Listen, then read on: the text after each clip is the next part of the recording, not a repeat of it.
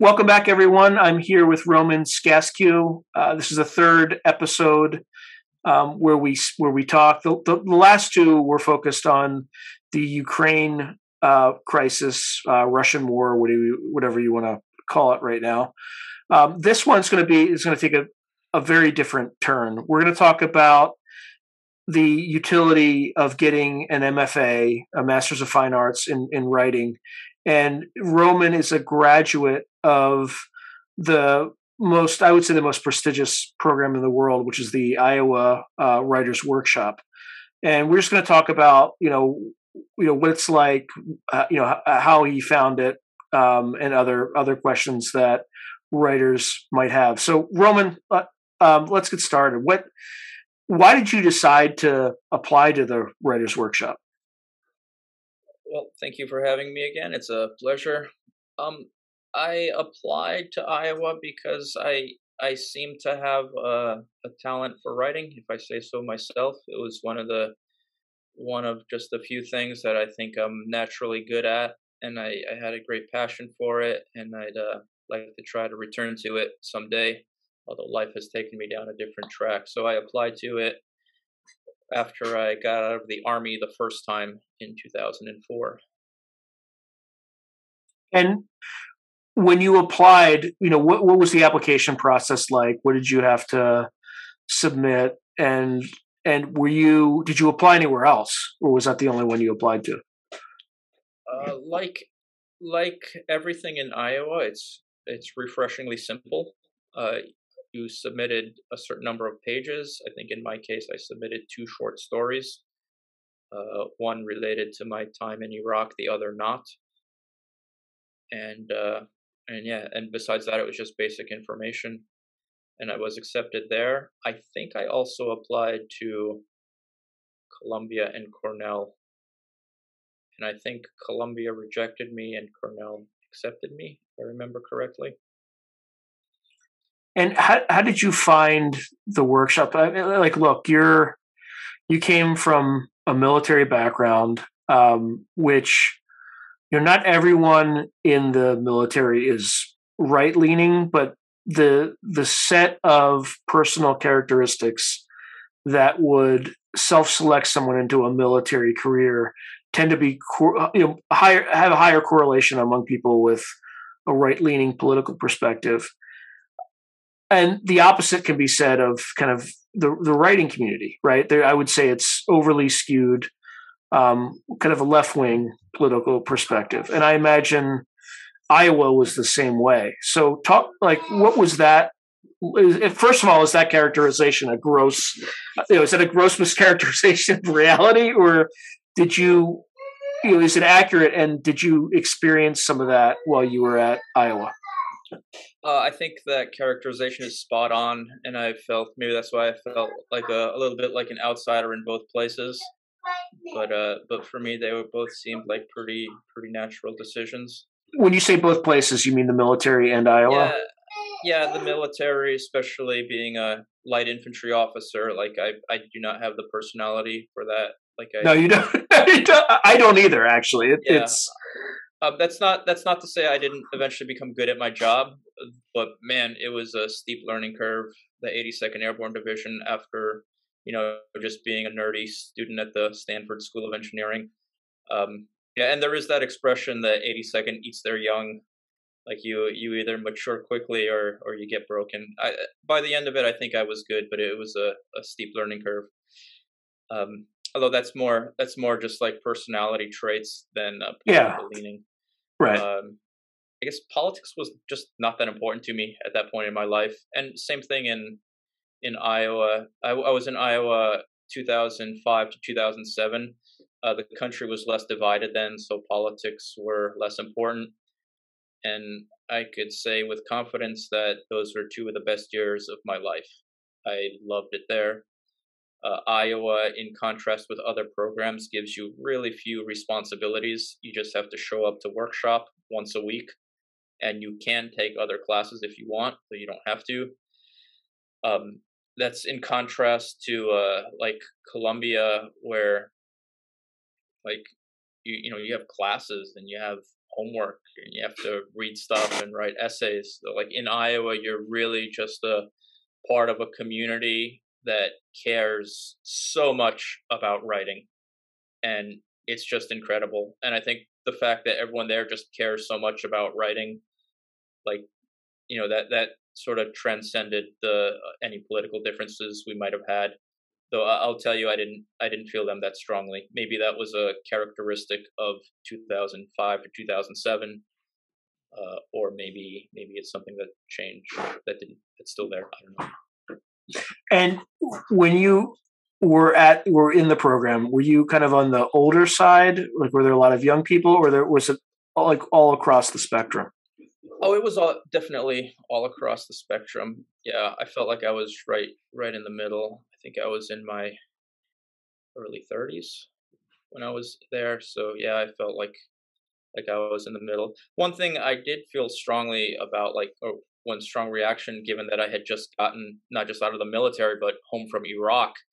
Like you'd see writers get like a little emotional when people criticize their work, and I was like, "Are are you fucking kidding me? Like, there's no there's nobody shooting at me. You know that that's good enough." uh, no, I, I certainly I certainly understand the reactions though. Like it's it makes for a good joke, but like writers do tend to be more sensitive people and you know mm-hmm. more yeah and like care a lot and and like I I get it how they react as they did, but getting out of the army like, like I was just I couldn't get over like how little how little I had to worry about. Yeah, it's uh, it's also a skill that you have to unlearn, right? Because in the military, it's very direct and it's very quick. Like you can't sugarcoat anything because every second lost is, you know, increases the probability that a life is lost.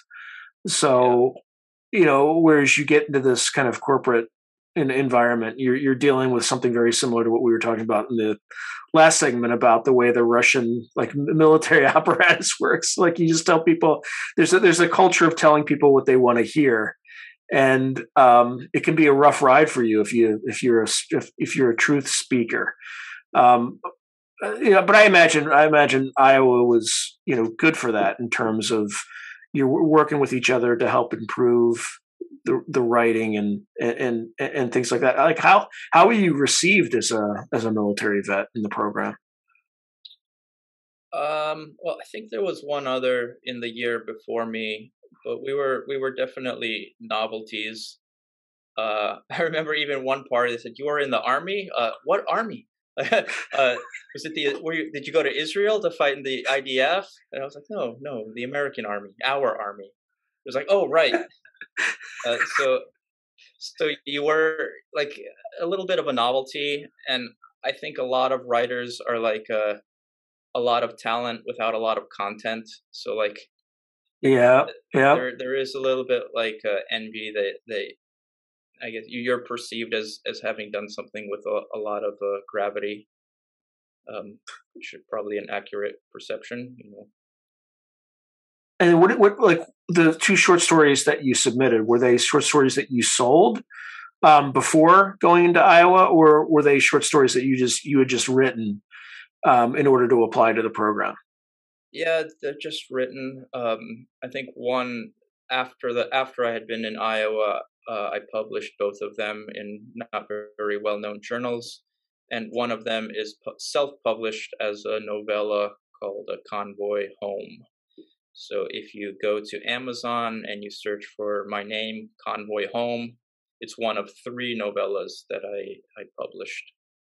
I am not commercially successful or eh, you know successful in terms of prestige in any way as far as being a writer goes. So so I have not I have not followed up on on those uh, on the, my lauded roots as a Iowa alumni. Uh, does that help? Like, does it matter um, what the the quality of the institution that you went to for an MS MFA program? I don't know. Um, I because I mean that there you have to ask somebody who's making decisions about what gets published and what doesn't. Uh, there's both resentment and uh, and but also like credibility. So uh, it may it may just depend on who picks up your manuscript, who answers your email, or, or something like that. Have you ever tried to apply, uh, you know, or not apply, but send a, a manuscript to the New Yorker or other, you know, um, publications that are considered highly, highly prestigious Paris Review? I think is another one. Yeah, yeah, and I I never get answers. Uh, as one of my friends said, there's a reason they call it submission. but it's, I mean, do they, do, and the process do, is horrible because like you, you have to wait for like a month or two or three to get an answer. Some of them insist that while you have a application waiting an answer for them you don't send it anywhere else. It's like it's it's hard to believe how bad the process is in our digital age. And yeah i i kind of I, I do want to get back to to writing because i've got a few things to say and I kind of want to get the landscape of self-publishing or finding a publisher. I don't know what's the better decision. I'm in the software business, so for the last ten years, I've had a uh, different internet startups. I have one one now, or moder- moderately successful, doing mm-hmm. blockchain stuff, and I'll I'll be sticking for that with that for at least a little while longer. And what what sorts of projects do you want to work on when you return to it? Um, well, I, you know, they the army pulled me back in like right after Iowa. I got pulled off the inactive reserve to uh, go back to Afghanistan for a second time. It was really hard to do because I had had enough, having had two deployments before that, and I, I really didn't believe that we belonged there, and it was just really hard to go back.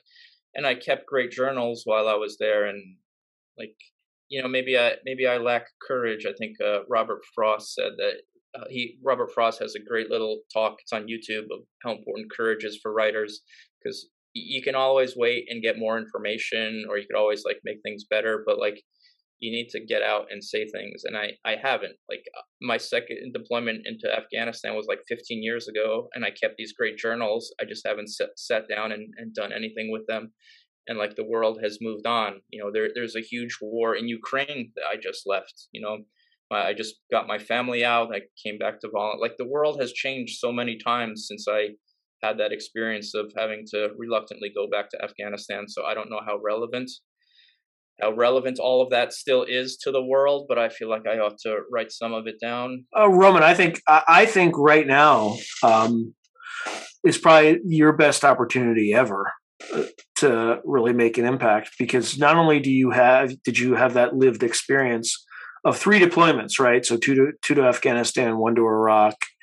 In you know one of one of them in one of the most iconic american units. In fact there's another alumnus that i interviewed on this and i interview him all the time. His name's uh, sean mcfate who was also um, an 82nd Airborne alumnus, and he you know wrote this book, The New Rules for War, and, and and all that all that good stuff. But you have a very interesting set of experiences, and then you couple that with um, you know being from Ukraine, having lived in Ukraine for for a decade, and and then just watching, you've probably seen its meteoric rise from you know a Russian former Russian kind of vassal state to this thriving, independent technological hub um, that's dynamic, et cetera. And now you're having to watch, you know, the the Russian orcs, so to speak, kind of you know marching in and just screwing up,